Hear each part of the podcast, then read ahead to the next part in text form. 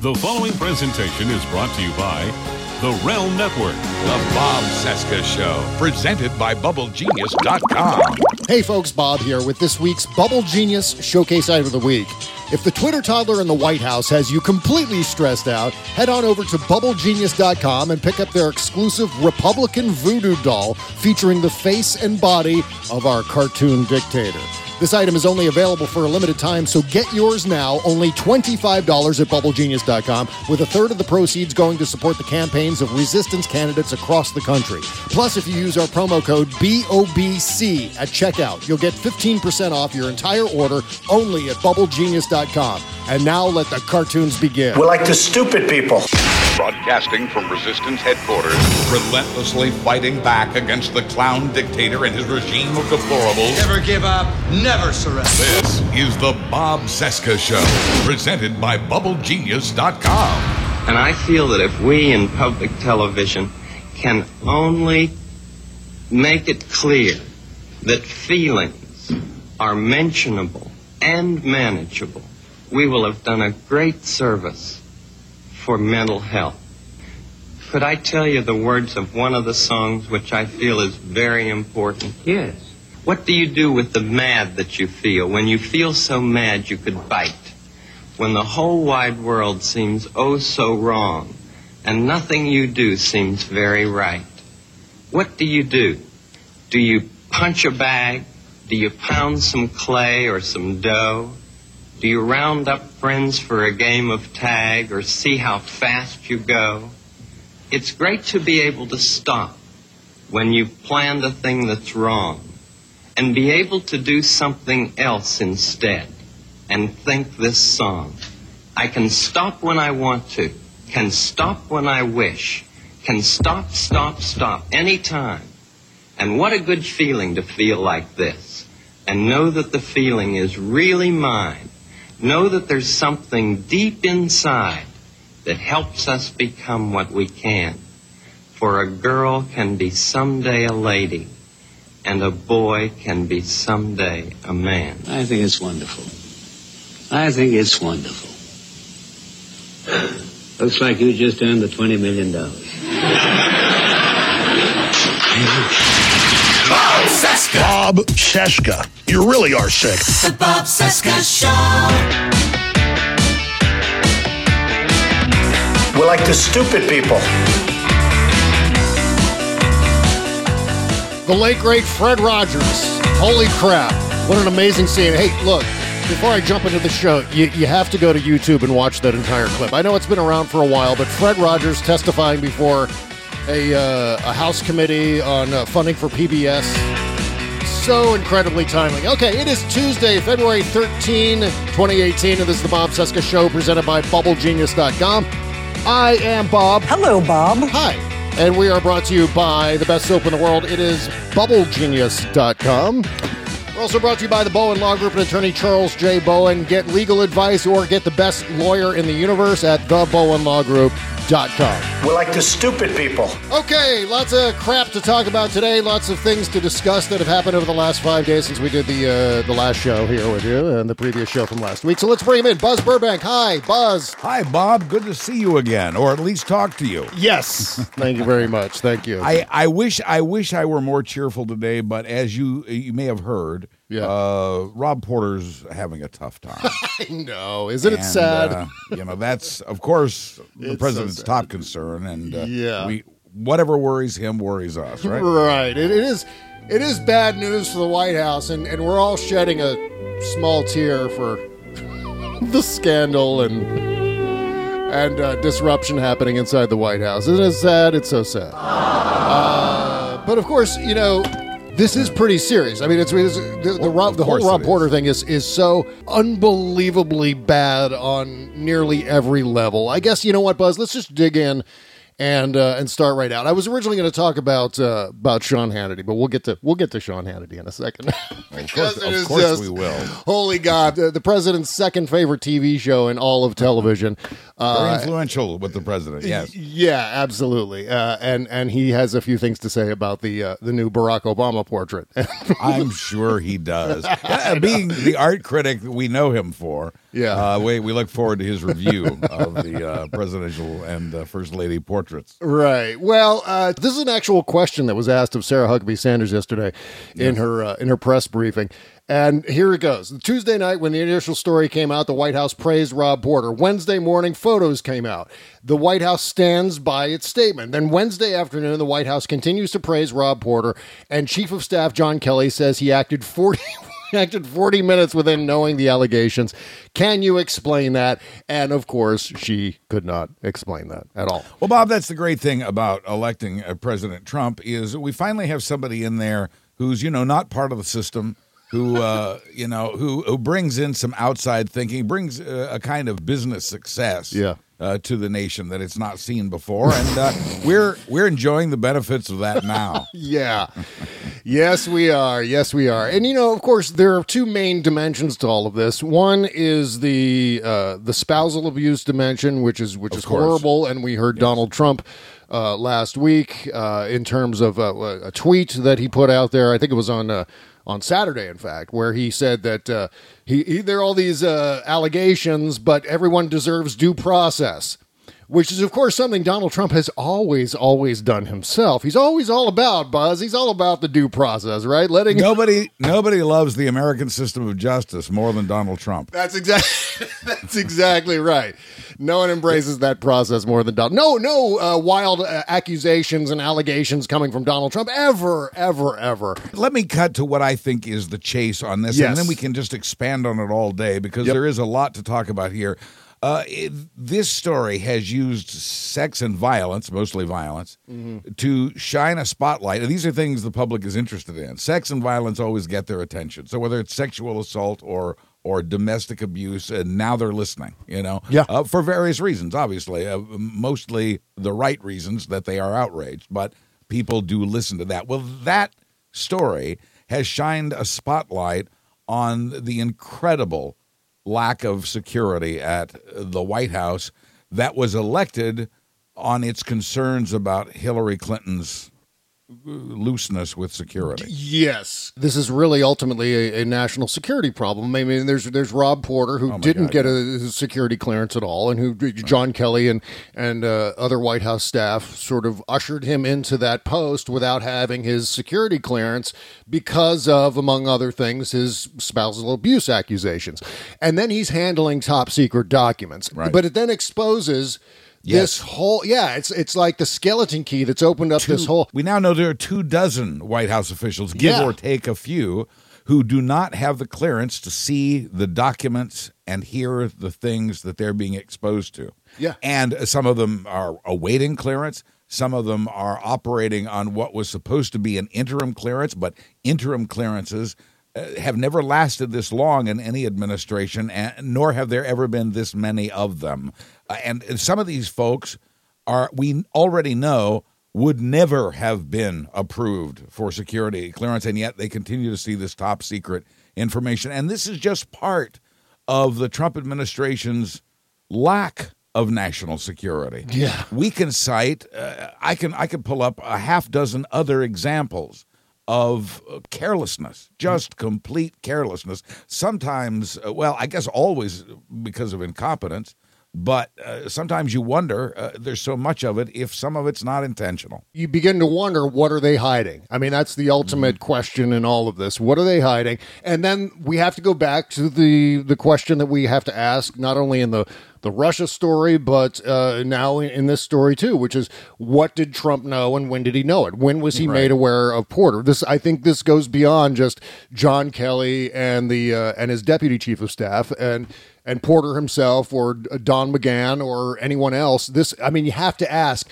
because he is such a micromanager inside that White House. But yet, we have to ask the question was he aware of what was going on with Rob Porter? I mean, Rob Porter is there standing right behind him, handing him papers on a daily basis. And he didn't know what he were to expect. The president didn't know that this guy didn't have any security clearance, or maybe he did know and he just didn't care. And just to, just to underscore the seriousness of this, most people don't know this. I didn't know this until recently, and that is that uh, there are levels higher than top secret. Yeah. There are there may be as many as five levels above just top secret. And Porter was seeing the highest of those. A guy who would never get security clearance because of his encounters with police Mm-hmm. and because of what the FBI knew about him.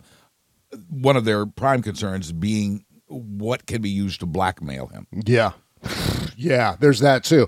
And and that is a concern not only for what happens inside the United States, but certainly for foreign intelligence. Oh my God, yes. Yeah, I mean, because one thing we we kind of tend to miss when we talk about things like eavesdropping and foreign intelligence services and our own NSA and so on, and wiretaps and metadata collection and all these things. While we are protected from spying without a warrant, the- intelligence services can't spy on the American people without a warrant. This was made possible as of 2008 after the uh, Bush era uh, warrantless wiretapping was going on after 9 11. And so we, we talk about in our, our own security in those terms. Foreign intelligence services, such as the Russian SVR, the FSB, the GRU, uh, and then all of the, you know, there are all kinds of other foreign intelligence services, the equivalent of in, in various other countries, including countries that really don't like the United States all that much. China. They are spying on us all the time. So Yes, especially when the White House invites them into the country and doesn't tell anybody. You know, Yeah, they raise yeah. and lower the American flag at the White House based on whether or not the president is on the grounds. Yeah. They need to uh, install an additional pole for a Russian flag to go up and down when Russians are in the White House because they never tell us. The heads Yeah. of those top three Russian spy agencies that you just mentioned were all in the United States recently, and one of them, because of sanctions, is banned from traveling here. Yeah. What there is just no question that this White House is in cahoots with, perhaps because it is in, in, in indebted to Russia. yeah, well, and, and There's just no question of of uh, this White House's allegiance to Russia out of what is apparently a debt to Russia for getting it elected. And the thing about that is, Russia has no uh, allegiance to the Trump people. So Russia's Oh, no. Russia's actively spying on everything Trump and ev- everyone around him is doing. If, Sure, if, sure. And, we still don't even know for sure whether or not Trump's uh, handheld device was replaced. I think he was using an Android for a while there. Uh, We don't even know if that was taken away from him and replaced with something that was more secure or what. What what exactly is he using to to send out his own tweets or is he dictating them? I, I would love to know what devices Robert Mueller has. The last I read, he had possession of about 38 devices phones, tablets, that, that sort of thing. So uh, the the truth is in there, I guess you would say. Yeah. Uh, and and so it, this is going to be very interesting because they they've just left a trail everywhere. I don't see any way they can wriggle out of this. And yet, Bob, at the same time, what is it? I just saw a poll that said over three quarters of Republicans believe what Trump believes, and that is that there's nothing to Yeah. the Russia story. How do we what? How do we explain reality to those people? We have a lot of people to explain reality to, and I don't think they're in the mood to listen. I worry about that. Yeah, and that's you know the the entire doubt that is manifesting on the Republican side with regard to the Russia story and with regard to coming up with their own little deep state coup narrative where the Obama White House conspired with Russia uh, to help Hillary Clinton somehow and to target Trump is just that's their that's their big conspiracy theory. That's what they're working on right now. But everything that's been collected up to this point, I mean, article upon article upon article, official release upon official release of- uh, upon official release, including things that Donald Trump Jr. himself dumped into public view his emails, Yes, his text yeah. messages. The- Stupid Watergate. Stu- Stupid Watergate, exactly right. These are all things that you can use to verify the story. What they have as their newly invented counter narrative has no basis in fact whatsoever. Uh, and they've now got their hands on this Susan Rice email that she sent to herself, which they're now going to be playing up as being part of this Obama conspiracy against Trump. Ultimately, I, I guess the point I was leading toward is when you have someone like Rob Porter, who has all kinds of skeletons in his closet, other officials inside the White House with skeletons in their closet, compromising material. Jared Kushner, we know, is compromised. Donald Trump, we know, is compromised.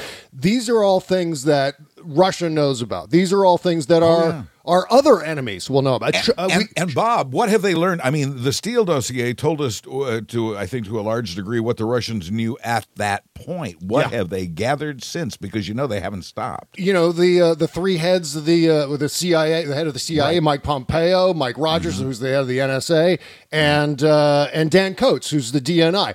All three of them testified today that Russia is continuing its endeavors to hijack the midterm elections now. Yeah, and we can all see it. I mean, we can see their daily involvement in news stories, doing what they do, which is to get Americans into arguments with each other about hot button issues Yeah. to uh, juice the system. And uh, it, it not only does that continue, but don't you think they're also still gathering intelligence on Donald Trump and God, yeah. whoever and whoever else they think they need intelligence on? Yeah. this is this is we, the the nation is under attack, and we're sleeping through it. Mm-hmm. It's astounding. I know you uh, posted about this on Twitter today. Uh, nothing is being done. He's And doing nothing. Even uh, the CIA director, uh, Trump's CIA director, Right. uh, I'm sorry, uh, yeah, Mike Mike Pompeo said today uh, to Congress that he stands ready, that he has the technology to launch a counterattack uh, against either Russia or China, which is also messing with us Yep. China or or Iran or North Korea, which has messed with us, that we have the ability to shut those folks down uh, if he gets the order to do so. Mm-hmm. But not e- not and obviously that seems like an extreme measure. It is, in a sense, in the modern age, its own kind of act of war. Yeah. uh, to to do so. So that would be done judiciously, but it certainly can be used as a threat. Yep. And it's there are a number of other things that could be like more sanctions that uh, Trump refuses to do. Again, pointing to his complicity uh, uh, with with Russia. Yeah. Yeah, absolutely. And, and we, we just found out today, too. Chris Wray testified this morning that the Mm-hmm. FBI told the White House about uh, Rob Porter last Right. March. They, so The they've known about this from Mm-hmm. the FBI since March of 2017. Actually, since January, I Yeah. mean, they they, they uh, they they got an initial heads up from the FBI in January on Porter. Yes, they got on a number of other people within the uh, Trump White House. Yep. Uh, But and then again in March, there were actually there have been now four occasions uh, upon which the FBI has uh, reported to the White House about Rob Porter. And uh, they say they just uh, uh, found out about it Tuesday and made the decision inside of 40 minutes. Yeah. So- uh, what uh, you know, the lying is just uh, unbelievable, and yet it it's allowed to continue day after day. Yeah, and how many corroborating reports are we going to hear before the Trump White House has to simply throw up its hands and go, "All right, look, here's what happened." I don't, but I don't think that's ever going to happen. No, they You won't do that. They'll they'll continue to do what Sarah Sanders did again today in the press briefing, which is dodge and weave and just not answer any questions. Uh, they still haven't said. Uh, Sarah Sanders hasn't said why the president uh, hasn't addressed domestic abuse. Why he hasn't said anything to the victims and survivors of domestic abuse in this country.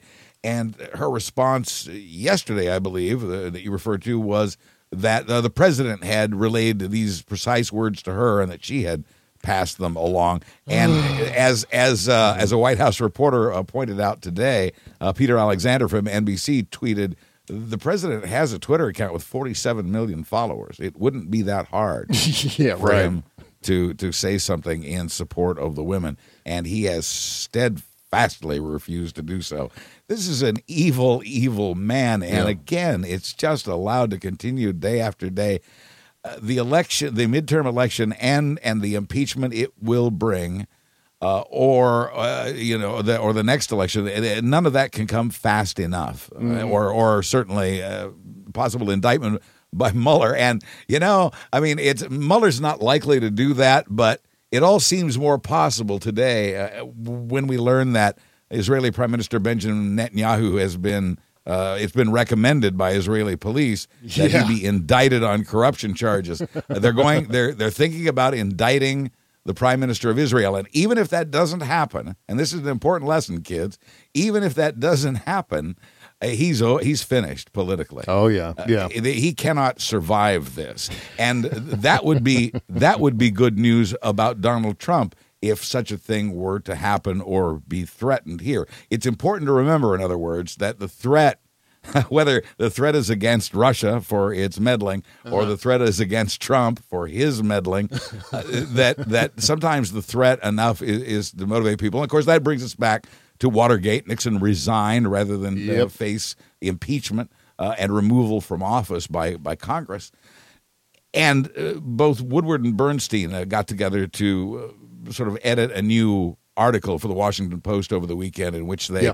said that what we're seeing right now from the White House is, to use their words, eerily similar to what they witnessed uh, prior to the Saturday Night Massacre. And and I, I as I'll give you a little preview. Uh, I point out this week that uh, you know Valentine's Day is coming up.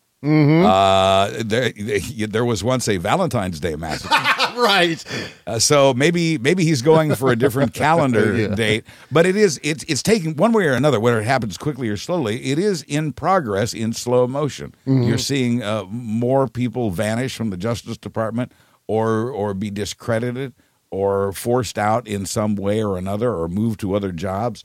Uh, the people who would be most likely to uh, take care of Mr. Trump are being moved aside in in Yeah. what is a slow motion massacre Right. of law enforcement. Yeah, you, you really have to wonder too how they ever expected to keep this stuff private. I mean, because first of all, we learned yesterday that Putin and Trump had the had another phone conversation, but the only way we learned about it was through the Kremlin. Of course, the Right. White White House didn't release any readout of that uh, phone call, nor did they make it public in any way whatsoever. We found Eighth out. time that's happened. Yeah. Yeah, the eighth time in a row, and and the White House, in fact, never mentions these uh, these phone calls until they come out publicly, thanks to the Kremlin. Once again, the Kremlin making news where the White House is being secret. You have As to Trump's ask- been saying all along, as Trump's been saying all along, Russia is our friend.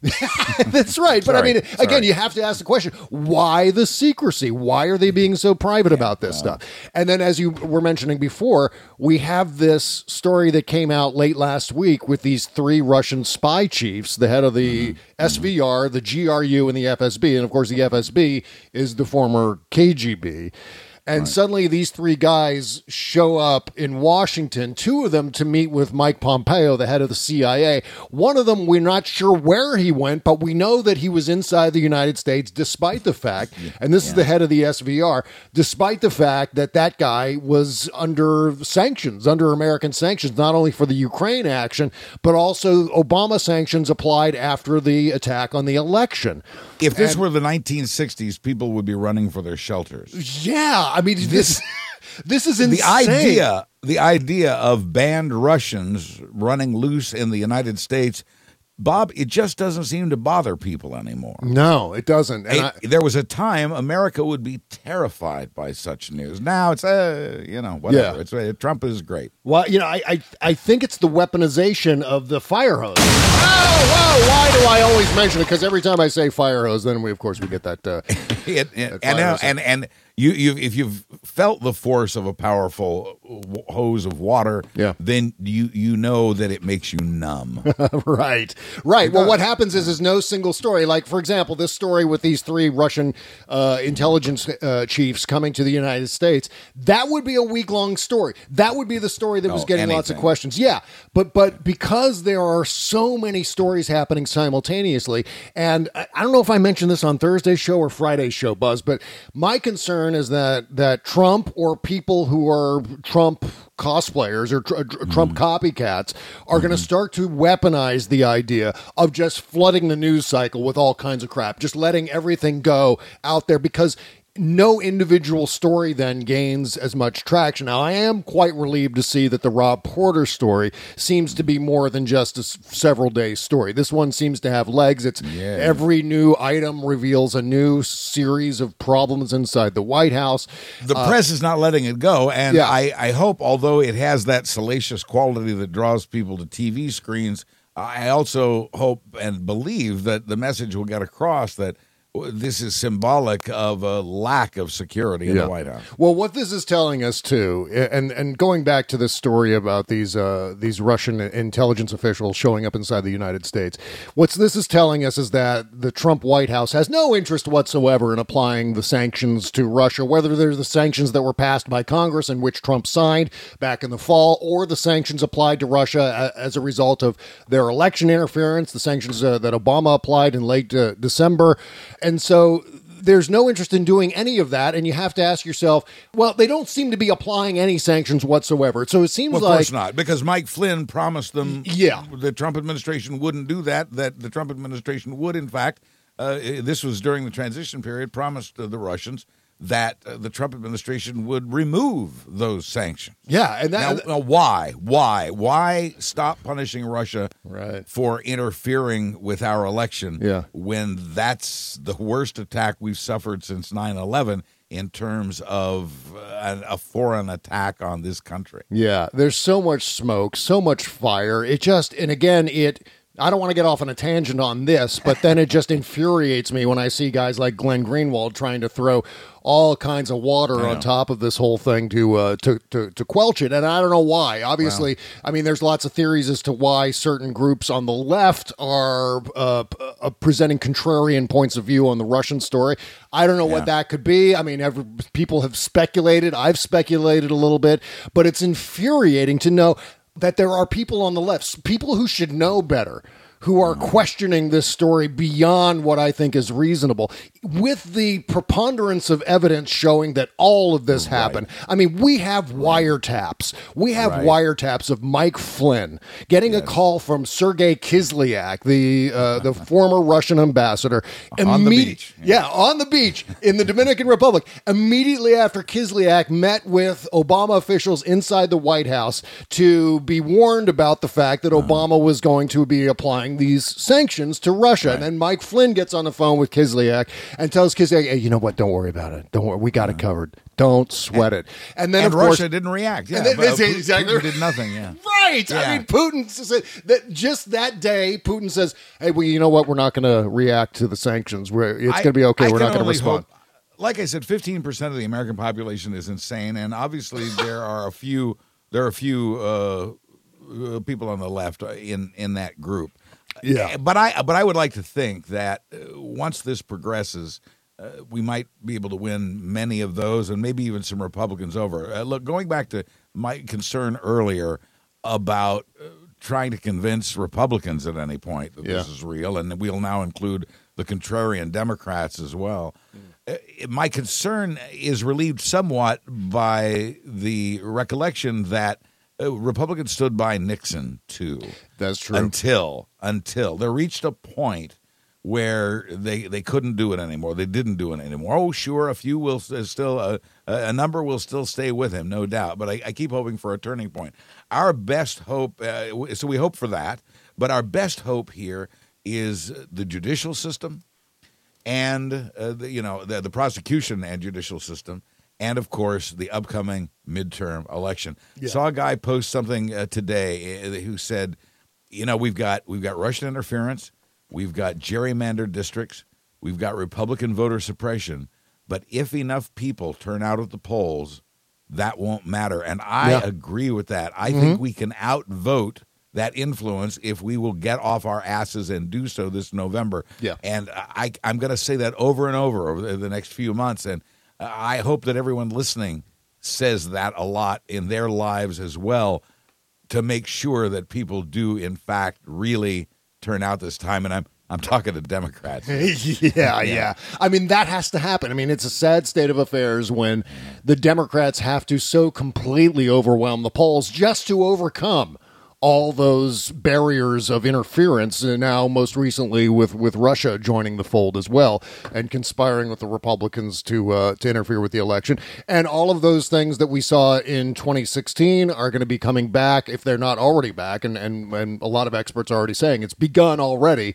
All of those techniques are going to be now perfected and targeted, more laser focused. It's going to be easier because uh, the election is divided into pockets, so the Russians can certainly look at heavily contested districts where, uh, you know, there might be a Republican defending a, a, particular seat and a, and a pretty strong Democratic challenger. Well, watch for that pretty strong Democratic challenger to face all kinds of fake news, to certainly get hacked because, you know, there's no let up in terms of phishing scams to get a hold of, uh, of email addresses and passwords and things like that to, to break into these accounts and to hork all kinds of emails again. So we can expect all of these same shenanigans. And that's Right.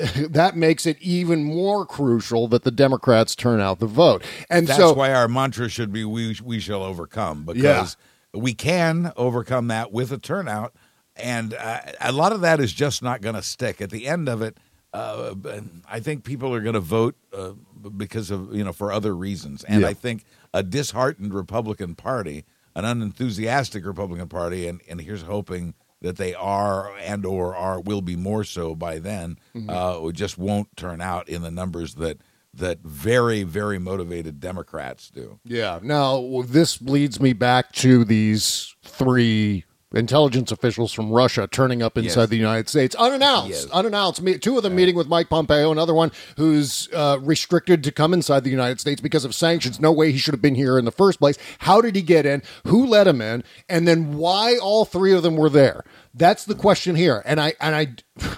God Hasn't damn been it. explained. Yeah, hasn't been explained. But God damn it, I don't want to sound like a conspiracy theorist, but I, I swear to God that the amount of smoke and the amount of fire that we've been observing, uh, especially for the last six months, indicates to me that perhaps these three guys, well timed, came in to talk to, to talk to uh, Republican officials about the midterm elections. They the, the pretense was, I believe, terrorism, something along those lines. Palestine, perhaps, is one of the things.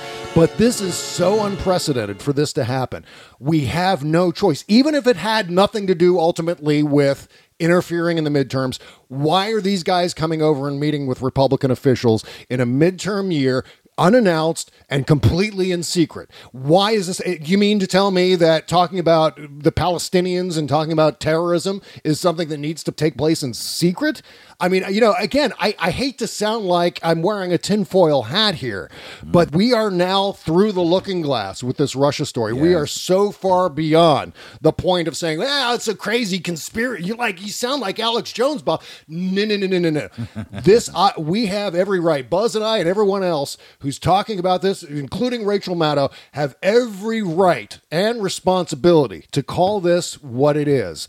And again, I'll be the first one to say, hey, you know what? I was wrong. We find out that those three guys, the head of the uh, SVR, the GRU, and the FSB, come into the United States, and oh, yeah, it was just an ordinary thing. And oops, we forgot to put out the readout. We forgot to mention it to the press. If that all happens and, and it just turns out to be innocent, fine. I'll be the first to admit I was wrong. But this just stinks, doesn't it? No, it, it's it's a it's a pattern. I mean, Yeah. it's clearly a pattern. Eight times in a row is a pattern. I have resisted conspiracy theories, and you might not even remember this, Bob. A lot of our listeners won't. I have resisted conspiracy theories since Paul is dead. I don't know if that. There was a there was a conspiracy theory that the Beatle Paul, when all four of them were alive and young and healthy, that uh, the Beatle Paul ha- had been killed, and you could find secret evidence of this in Beatle recordings. Some some of them played Yeah. backward, Right. And, and and I have resisted, and it turns out Paul wasn't dead. No. a study of conspiracy theories finds that nearly all of them are wrong. Yeah. Uh, and and I've seen a statistical study that calculated the mathematical odds of any given conspiracy theory, at, at least the, the more famous ones, including that the moon landing was faked. and uh, they these stati- statisticians put together the odds of that conspiracy theory being true. They are astronomical Oh, against yeah. it. Yeah. If you saw the numerical odds on any of these conspiracy theories, you would do as I have tried to do for so many years, and that stay away from them. The reason I have a conspiracy theory about this is the evidence. Yeah. Because I'm seeing now evidence of the sort that I haven't seen with any of these other conspiracy theories. I I have resisted getting sucked into this. I've resisted being called uh, exactly what you were talking about somebody who's a conspiracy theorist. I have resisted this every step of the way. Do you know why you've given into this and why I've given into this because it's real. Yeah. and it's it's okay. It, what's the what's the saying? It's okay to be paranoid if it's true. Uh, I I think that's exactly the case Yeah. here. There is clearly a, uh, there's clearly a conspiracy on Russia's part to screw with American elections, and there is damning evidence and lots of it that the Trump administration and the Trump campaign has conspired. I won't use colluded because Trump defenders say there's no such crime as No collusion. collusion, no collusion. I will say then, and this is a criminal term for you, they conspired together uh, you to, uh, you know, to interfere with the U.S. political process, Yeah. and uh, there are crimes in there, and there are other associated crimes which Robert Mueller was given the authority to investigate, along with the attack and possible collusion. Yeah. And you know what? This information is being delivered not by crazy people like Dan Badani. Prime Minister Benjamin Netanyahu. Not like that guy. We're not getting this information from Dan Badandi or Alex Jones or any of the usual suspects on the hmm. conspiracy theorist right here. We're talking about Right. people who are deeply pragmatic, deeply intelligent, deeply centered when it comes to American politics. And, and Researched and educated and trained people are Yeah. sounding the alarm. Right, and, and we normally don't see people like uh, uh, uh, John Brennan or any of the others, uh, James Clapper, talking about con- crazy, crazy conspiracy theories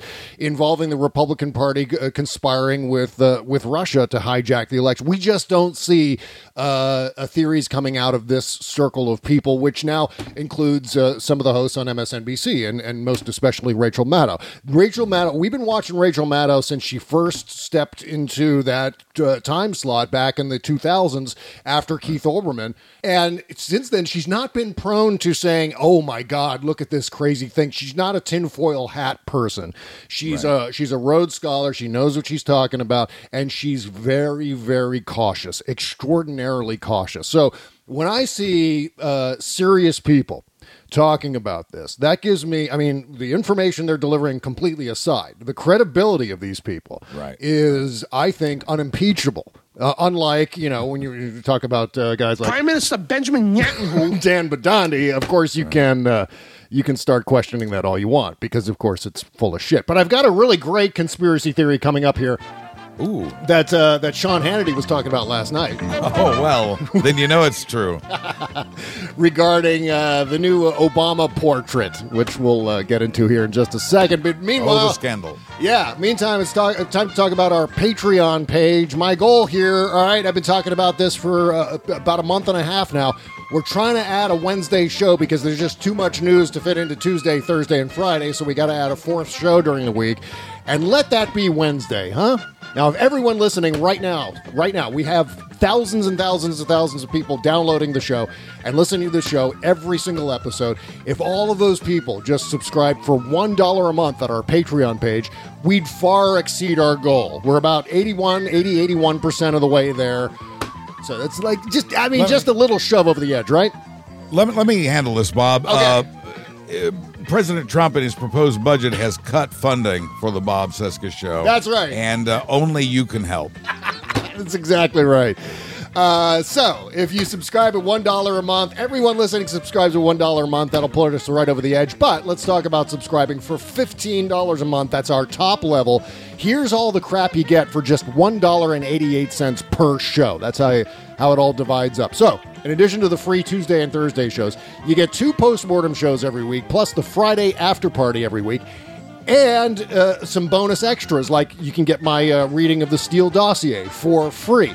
That's all for $15 a month, and we'll take out all the commercials from the free shows too, but only if you sign up at $15 per month. Of course, there are other levels, uh, lower levels than that. $10 a month will get you the after party and the two postmortem shows. $5 a month will get you the two postmortem shows. And $1 a month will just, you know, will, will get you our love, our undying love and devotion to you forever and ever and ever. And Just- it helps. Yeah, definitely helps. Just go to bobcesca.com and click the all caps Patreon link just beneath the logo at the top of the page. And please, God damn it, tell all your friends. The Bob Cesca Show.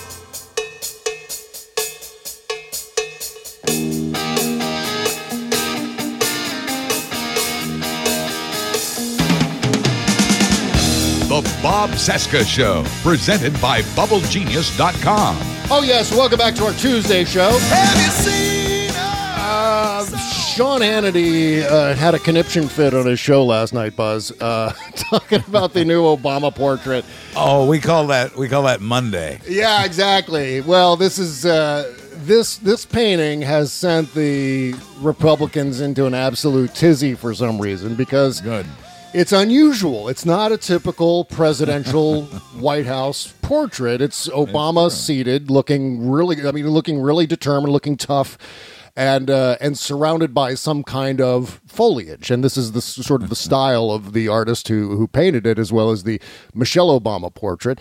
And Sean Hannity apparently was reading Infowars. This whole this whole thing came from Infowars. This came from the mind of Alex Jones, Buzz. Scum. And uh, Alex Jones uh, through Sean Hannity, has determined that if you look carefully at the our right, Obama's left temple, uh in the painting, it looks like there's a there's a sperm in there. Yeah, a sperm.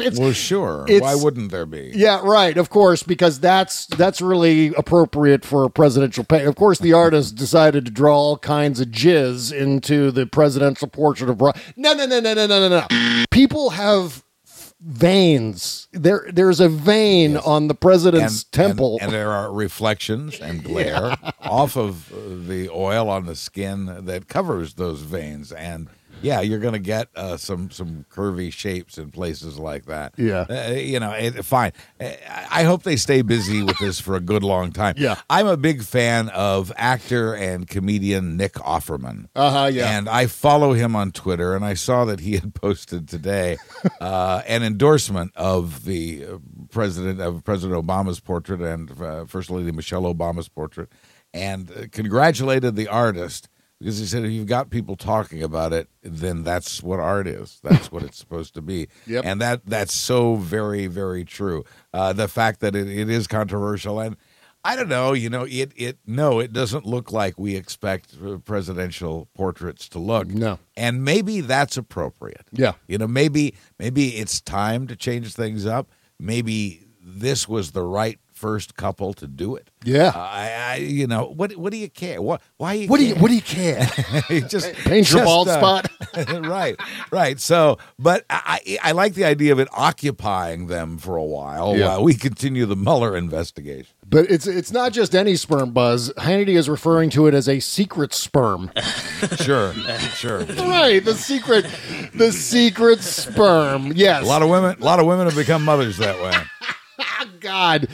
Hannity went on to say that it was a part. It was a shocking and widening scandal around the the Obama secret sperm. It sure is. Finally, you know, it, it- we had to wait. We went eight years with no scandals in the Obama administration, and so finally we have something on him. Yeah, right. Literally on him. Right. And, you know, I'm I'm I'm picturing guys like Sean Hannity and Alex Jones just with a magnifying glass poring over every square There's millimeter. There's got to be a sperm in here somewhere. There's got to be a secret uh, message in here about killing Whitey. That's what they're looking for. They just want to see that. They want to see that Obama left proof in his own painting that he wants to kill all white people. That's exactly what they want to find. I thought it was more of a Planned Parenthood message. right with the secret sperm. Uh, okay, shit. So speaking of Obama, uh, there's the Susan Rice uh, email that uh, that was declassified, and basically, what you know, of course, this is going to be fodder for people like Sean Hannity to say, "Hey, look, look, it's Susan Rice," because what they do. Uh, buzz is they don't have actual narratives. What they have are scare words, like Benghazi Right. was their scare word for a long time. It's just like for a while. yeah, they didn't have to say anything about Benghazi. All they'd have to do is say Shout it. Benghazi, and then there was like sc- screaming and chaos, and Right. um, and and now they're doing this with uh, with Susan Rice. That all they got to do is mention Susan Rice, and, every, and their listeners and, and viewers all go indiscriminately bananas just at the thought of Susan Rice. It was like that woman who used to go into seizures when she would see Mary Hart on Entertainment Tonight. that's that's how this is working. And now they've got this email from Susan Rice in which she emailed herself a, a readout of a meeting inside the Oval Office with Obama and several uh, uh, National Security Council officials where they're all discussing how to handle this Russia scandal during the transition.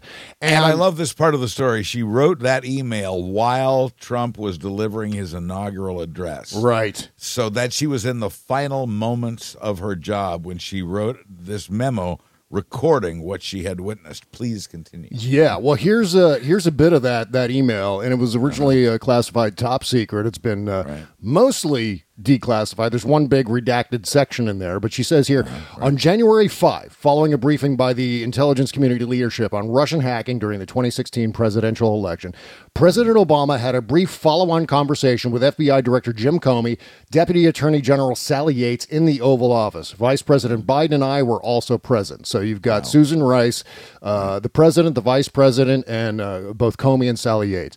President Obama serious stuff. yeah, the really serious people too. President Obama began the conversation by stressing his continued commitment to ensuring that every aspect of this issue is handled by the intelligence and law enforcement communities, quote unquote, by the book. Say that's unique. Yeah, the, right. What a shocker there now with our modern context with the God, the incompetence in the White House. The president stressed that he is not asking about initiating or instructing anything from a law enforcement perspective. Not like Trump. Yeah. He reiterated that our law enforcement team needs to proceed as it normally would by the mm-hmm. book from a national Not like security Trump. Not like Trump at all. From a national security perspective, however, President Obama said he wants to be sure that as we engage with the incoming team, we are mindful to ascertain if there is any reason that we cannot share information fully as it relates to Russia. The president Mm-hmm. asked Comey to inform him if anything changes in the next few weeks that should affect how we share classified information with the incoming team.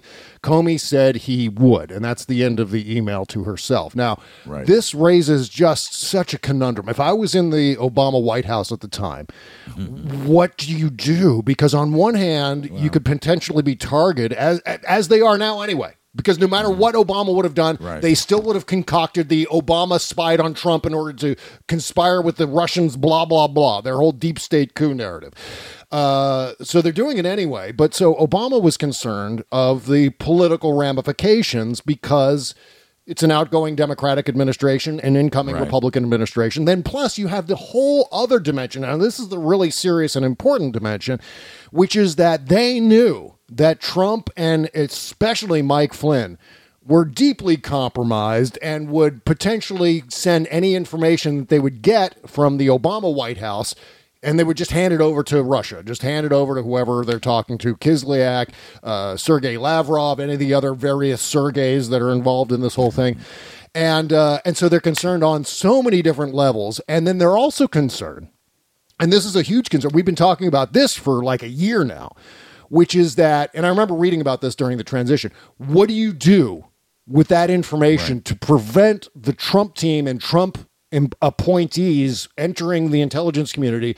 And then just conveniently, whoops, oh my God, we just deleted that memo. Whoops, oh, that phone conversation was just deleted. That intercept, where'd that go? Uh, it's gone. We, mm, we don't know what happened to it.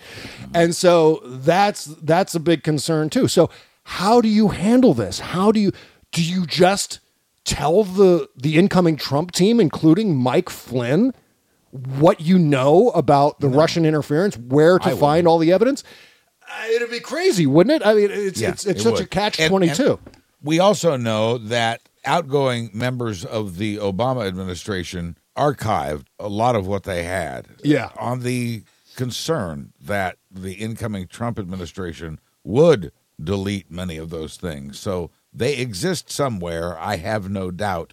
If I had been in that position, I think I would have been willing to endure the political accusations Yeah.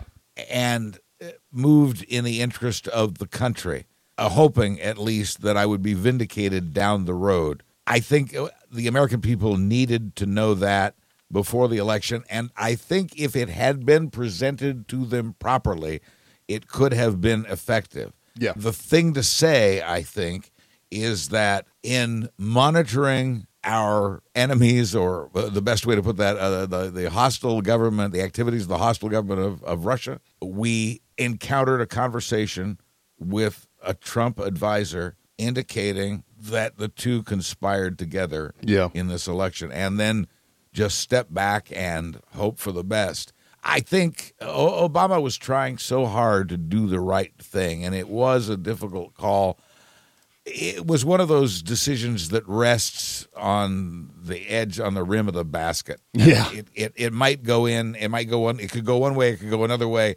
Uh, he went that way. I might have gone the other way, but we weren't that far apart from uh, the criteria to make that decision.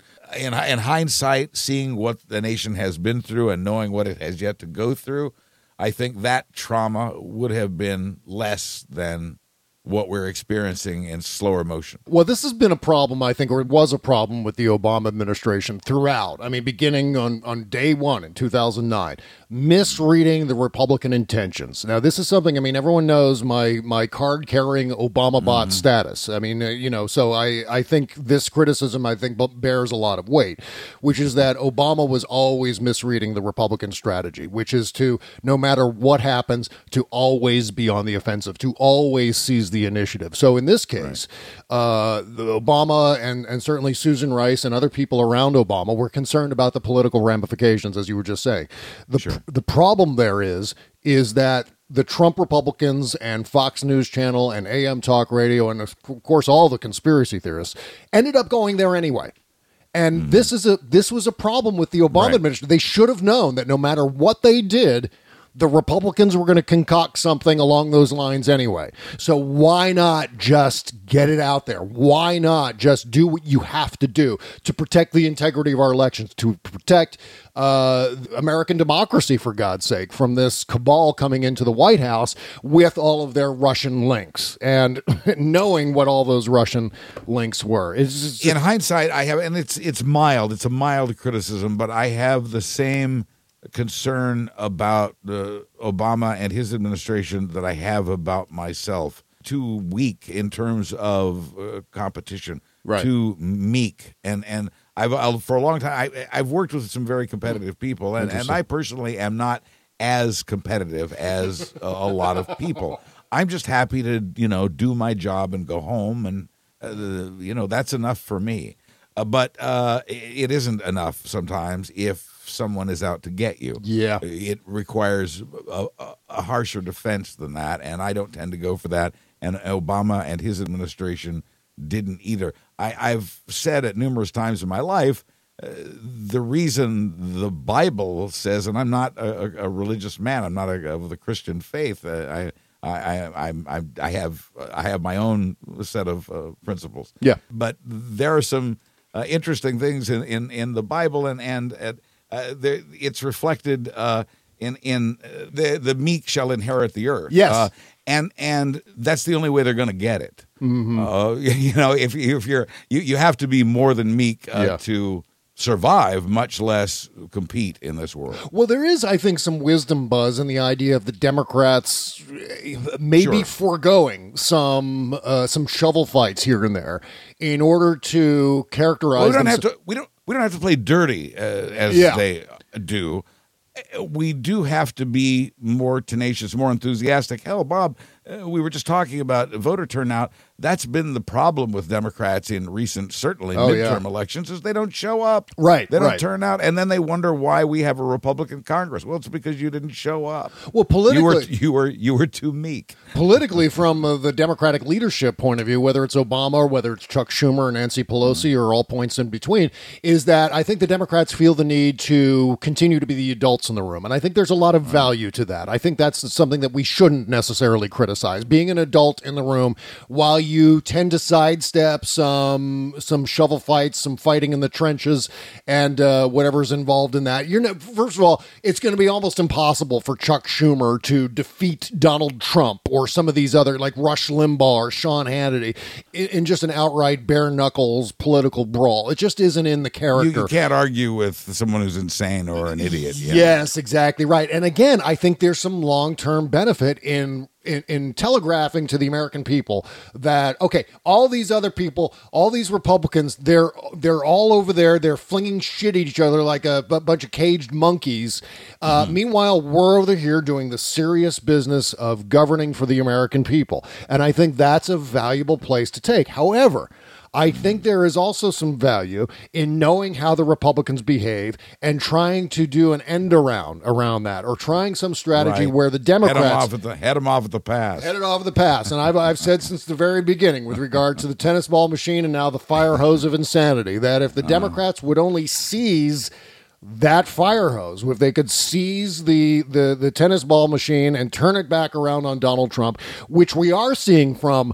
Uh, the print press. We are seeing from some circles on cable news. We are seeing Mm-hmm. from certain Democrats like Ted Lieu and Adam Schiff who are taking the fight to Trump rather than constantly absorbing Trump's abuse. There is Right. that going on. So there is a lot of value Yeah. to that. We, we don't have to fight dirty. We just need to fight harder. And and voters, and that includes voters, not just the. And, and that's the other thing I think we do in this country is we elect folks to Congress, and then we kick back and expect them to take care of everything. Yeah. I, it, re, it does require some involvement. Yes. as a member as a member of this homeowners association, it's helpful. It's helpful if you participate. Okay, well, we're going to talk about Rachel Brand after one last break. Back with more show uh, right after this.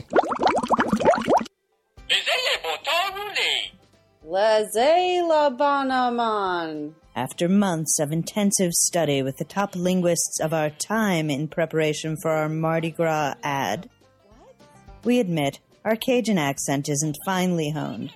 But that won't stop us from telling you about our awesome Mardi Gras soap.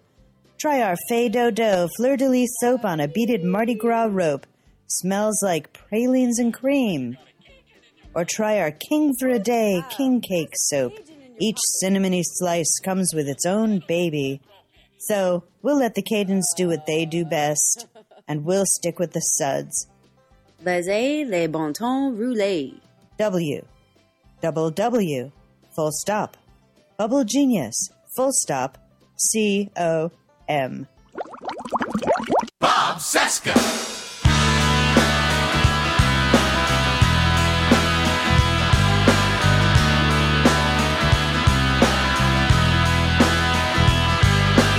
This is the Bob Cesca Show, presented by BubbleGenius.com. We're like the stupid people. Uh, so Rachel Brand. Rachel Brand quits. I did. Quit. I know, and but I just have to tell you, happy Mardi Gras because Yes. it is. As we record this, it's Mardi Gras Day, and uh, eh, do you have you do you know what a king cake is? Do you know how that works? Uh, yeah, you know what? Like, a couple of years ago, when we first played that Mardi Gras ad for Bubble Genius, I was like, "What the hell is the deal with the baby in the cake?" And someone explained it to me, and it is Ah. it has fallen out of my head because of all the other information pushing it out. Well, I've been to numerous king cake parties when I lived in New Orleans, and what a wonderful tradition it is because, uh, first of all, uh, Orleanians will use any excuse to get together and party. And uh, cer- certainly Mardi Gras provides uh, plenty of opportunities for that, including the run up to it. And those are dotted with king cake parties in which a person has, it's kind of like a pastry ring, actually, but baked in it somewhere is a plastic baby yeah, uh, to represent the plastic baby Jesus. This is Religion Day on the Bob Show. yeah, yeah. and and then you cut the cake into the number of pieces uh, that there are attendees at the party, and each person gets a piece, and the person who bites into the baby Jesus uh, hosts the next party. Yeah, Uh, sounds, if they can, if they can work it around their dental appointment. that's right. It sounds uh, sounds hazardous because yeah, it's a, of course a choking hazard. Oh, what what happened to you? Oh, I choked on a, I'm choking on a on a- baby. choked on a baby. Uh, yeah, I bit into of- that baby and it broke a tooth. And I have a closet full of beads, so there's that. Right. So happy Mardi Gras Day. And now back to Rachel Brand. I just had to wish you happy uh, Fat Tuesday. Yes, and thank you for that because I, I completely forgot about the why the baby was in the cake and all of that crap. So anyway, uh, okay, so Rachel Brand quit the Justice Department in part over fears that she'd have to take over the Russia investigation Uh-huh. if Trump fired Rod Rosenstein, and uh, the Justice Department's number three attorney had been unhappy. In her job for months and months and months, telling friends that she felt overwhelmed and unsupported in her job. Fancy, fancy that someone who's a serious uh, such attorney. a such a such a whiner. Yes, such a whiner, uh, discontented with the chaos of the Trump administration. How dare her? But she she felt overwhelmed and unsupported in her job, primarily because of uh, four of the thirteen divisions she oversaw as Attorney General remained unfilled. This again, this is the this is the drowning the government in the bathtub that we're seeing going on right now. And I'm terming it in that, sense. Putin that Putin has dreamed about. Yeah. Putin hates the State Department every bit as much as he hated and hates Hillary Clinton. Mm-hmm. Yep. In his mind, they are one and the same. And he got Clinton, and now he's going after the State Department. And Trump is absolutely in on that plan. Uh, they're not replacing people. They're they've let people go. They've moved people in who don't know what they're doing. They've lost a lot of people like Rachel Brand who are disgusted. It's just that Rachel Brand uh, was more important to us than the rest of them. Yeah, yeah. And, you know, there were a lot of theories going around, but you know what? Look, this comes down to Grover Norquist's uh, theory back in the day where he said, you know, what they want to do, what the Republican Party wants to do. And this is an actual Grover Norquist quote. He said that what they want to do is they want to shrink government down small enough so they could drown it in the bathtub. I tend to say they want to shrink government down small enough, just enough to fit into your vagina. But that's a whole that's a whole other topic. But this is this is the Republican Party uh, drowning government in the bathtub at at I think in most part to the to the behest of uh, of Vladimir Putin, uh, Donald Trump's incompetence and his own personal destruction of traditions and institutions at his level. That's just the tip of the sword. The whole rest of this is going on through people like Rex Tillerson, through people like John Kelly, through various department heads. Complicit, yeah. well, there's no reason for some of these people to be where they are other than to tear everything down, like uh, Ben Carson is doing at at HUD. Uh, we found out um, just Yeah. uh, just yesterday there were a couple of, of big withdrawals uh, from the Obama administration. One nominee for the United States Senate withdrew after uh, you know after he was mired in scandal, be, partly in regard to the fact that he wrote this whole book about redistricting, in which he talks about how free elections are bad for the country. right. I mean, this is the guy who Donald Trump nominated to be the head of the U.S. Census, which, which then in turn guides what happens to redistricting in, in the states. Here's the interesting thing, Yeah. and and even more frightening, is that Trump is not only satisfying the Republican goal of shrinking government by Mm-hmm. shrinking the State Department, he's gone beyond what the Republicans ever requested. He's gone so far in slashing the State Department, and certainly his proposed budget slashes it even farther. This, by the way, as you go out and debate this with your friends in the world, uh, the State Department is the government agency that tries to keep us out of war. Right. Okay, so they're kind of important, you know, uh, and there are really smart, experienced people who've been doing this for years who know about these other countries and how their heads work and how this whole thing works, how this game is played, and we, we're lost without them. And Trump's decimating. Well, Trump's decimating it to the, a point far beyond what Republicans ever hoped for, and far more than what Republicans are willing to tolerate. He's taken it Vladimir Putin far. Yeah. Yeah. And that's the thing to remember here. And that's why when you go out in the world and to debate cutting the size of government and cutting the State Department with folks in the world, uh, this is what you need to tell them about the State Department. right In my and, view. and and some of this buzz is uh is a concerted effort this is part of the Trump administration strategy to start tearing down some of these things that they see as being unnecessary, or more importantly, as Putin sees as being unnecessary and as an interference to Putin's accumulation of wealth and, and his oligarch friends. Uh, but some of this is just stupidity. Trump said today uh, d- during a, a meeting at the White House, he said, We're like the stupid people. we're like the stupid people, he said. And of course, Donald Trump always says the wrong thing, which he needs a shot collar for. We need to get a shot collar on Trump every every time he's about Oh, to. he'd be he'd be dead by now if we did that. Right, every time he goes to say like something like uh, We're like the stupid people. like the stupid people, you got to hit him with a shot collar and just make sure that he shuts the hell up. And but he's not doing that, and it's it's the stupidity of Trump that Donald Trump that uh, that Vladimir Putin. I mix up the two uh, constantly. I don't know how uh, that happens. Yeah, I mean, this is what Vladimir Putin was counting on to get someone who was way out of his depth in there because mm-hmm. stupidity is also a, a major, major disruption, especially Who at knew the presidential who knew, level. Bob? Who knew that stupidity was such a valuable commodity?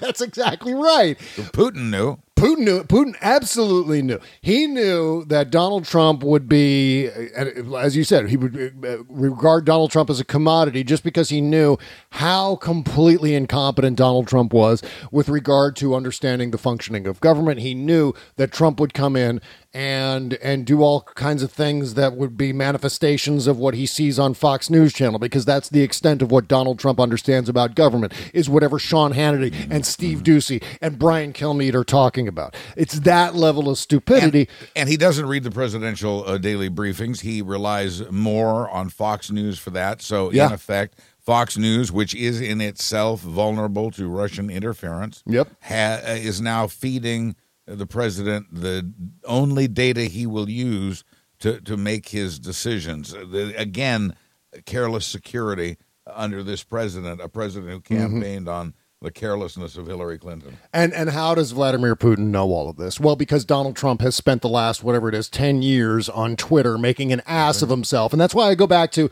what I said last. phone buddies. Yeah, yeah. I mean, but that goes what I was mentioning last week as far as new rules for the presidency moving mm-hmm. forward, new presidential Yes, level yes. reforms, which is partly to get the tweeting to stop because it is a national security threat, as far as I'm concerned. Trump's tweets are telegraphing to every foreign dis- despot. All of Donald Trump's weaknesses and flaws to be exploited for their own benefit. That's Obama handled it. Obama handled that perfectly. He Yeah. used Twitter, but not like this, No. not irresponsibly. So certainly, some rules need to be in place on that, uh, among other things. Yeah, so they're able to, and certainly Vladimir Putin has an, and his intelligence services, three of the heads of which showed up in Washington last week. But Vladimir Putin has a very solid profile of Donald Trump, knowing exactly what Donald how Donald Trump will behave in office. In particular, P-tapes. yeah, and the P tapes, and among other things, knowing that what Donald Trump would do based on Donald Trump's history and his public statements and how he behaves as the head of the Trump organization. This is compromat. Yeah, uh, that Donald Trump would appoint sycophants and uh, and and have all kinds of patronage for his pals inside the Trump administration, and uh, in that regard, we get yet another. Uh, Donald Trump appointee stepping down as the head of the railroad administration of the Department of Transportation. This guy, it was, uh, in fact, Rachel Maddow talked about this last night on her show. The trouble in this case is that uh, this guy, Heath Hall, had, he's the guy who was appointed by Trump to head the railroad administration of uh, the Department of Transportation. He oversaw the federal, uh, it's actually called the Federal Railroad Tr- Administration, while he maintained an entirely different job. He had another job, which is against the law. He had another job. Hall Right. also, he was the spokesperson for a local sheriff's department in Mississippi, home to the public relations firm he'd run for years. In fact, um, Hall reportedly had federal officials help him with his second job on your dime, on the taxpayer dime. This guy was getting other federal employees to help him with his private sector job uh, in Mississippi, for God's sake. Exactly the kind of corruption you would expect from an administration that conducts business the same way Trump conducted his real estate business. Here's the food Yep. chain, by the way. You were talking about stupidity and what Trump said, and here's this. I believe is the food chain. You and I and folks listening to us and others know that Trump is stupid. Trump believes the American people are stupid. Yeah. Vladimir Putin believes Trump is stupid Yeah. uh, and and is is using that. Uh, but it's it's actually it's a food chain of of people who think other people are stupid. Yeah. because because in various ways and various degrees they are. Yeah, yeah. And on top of that, you know, I think uh, Putin also understands the power of populism to be able to take Oh, a, sure. a populist message, weaponize that populist message. Because, of course, if you say things like, we're going to get the foreigners out and we're going to ma- build a wall, we're going to build a big wall, and we're going to get rid of all the Black Lives Matter people, and we're going to have white people, the forgotten people. And so that's, I mean, when Vladimir Putin, better. yeah, when Vladimir Putin hears crap like that, he's licking his chops because he knows wherever there's a populist movement, and of course he's doing this in NATO countries from from Eastern Europe all the way across the United States. He knows that populism tends to bring out a lot of people who are excited. Oh, okay, we're going to get rid of the foreigners. This is great. Well, let's vote for Donald Trump and get that to happen. And he knows the the the, the strength and the might of populism uh, historically. He he supports that and he supports the the division. Yeah. The chaos. Uh, the, the, he's achieved the real goal that Putin has achieved here is the chaos. And here's something very concerning. We would be having this sort of chaos if Hillary Clinton had been elected. Yeah. She is so despised by uh, such a significant number of people, despite being admired by a, a- an even greater, I still believe, group of people. But she is so hated by a, a chunk of the population that she would be undergoing investigations. Yeah. Uh, Fox News would be talking about that. Oh, yeah. And we would be as divided and chaotic as we are now. I think the executive branch of the government would be in better hands, far better hands, but uh, we would still be in chaos. And either way, it had turned out Putin achieved his goal. He got Yeah. even luckier in this case because, and it, he had, I don't know if he had uh, dirt on, on Clinton for real because the stuff that we got really turned out to be nothing, but you know he was working on it. You know he was working on dirt on both Clinton and Trump to use against uh, whomever might be elected. Yeah, yeah, and we, you know, and we know too that yeah, there were some emails that Hillary Clinton deleted off that server, but they were all personal emails from what she said, and then there's no evidence whatsoever indicating that she was engaging in any sort. There was no the the investigation turned up nothing. It was just like the investigation, whether it was uh, Benghazi or Fast and Furious or anything else that they try to come up with uh, during the Obama years. It all amounted to absolutely zip, and Nothing. and that was the case with the Hillary Clinton emails. Certainly not the cl- case with Donald Trump and Russia. Right. Yeah, the difference is uh, her investigations would have ended much differently, as they have before, Yep. uh, than than Trump's investigations will end.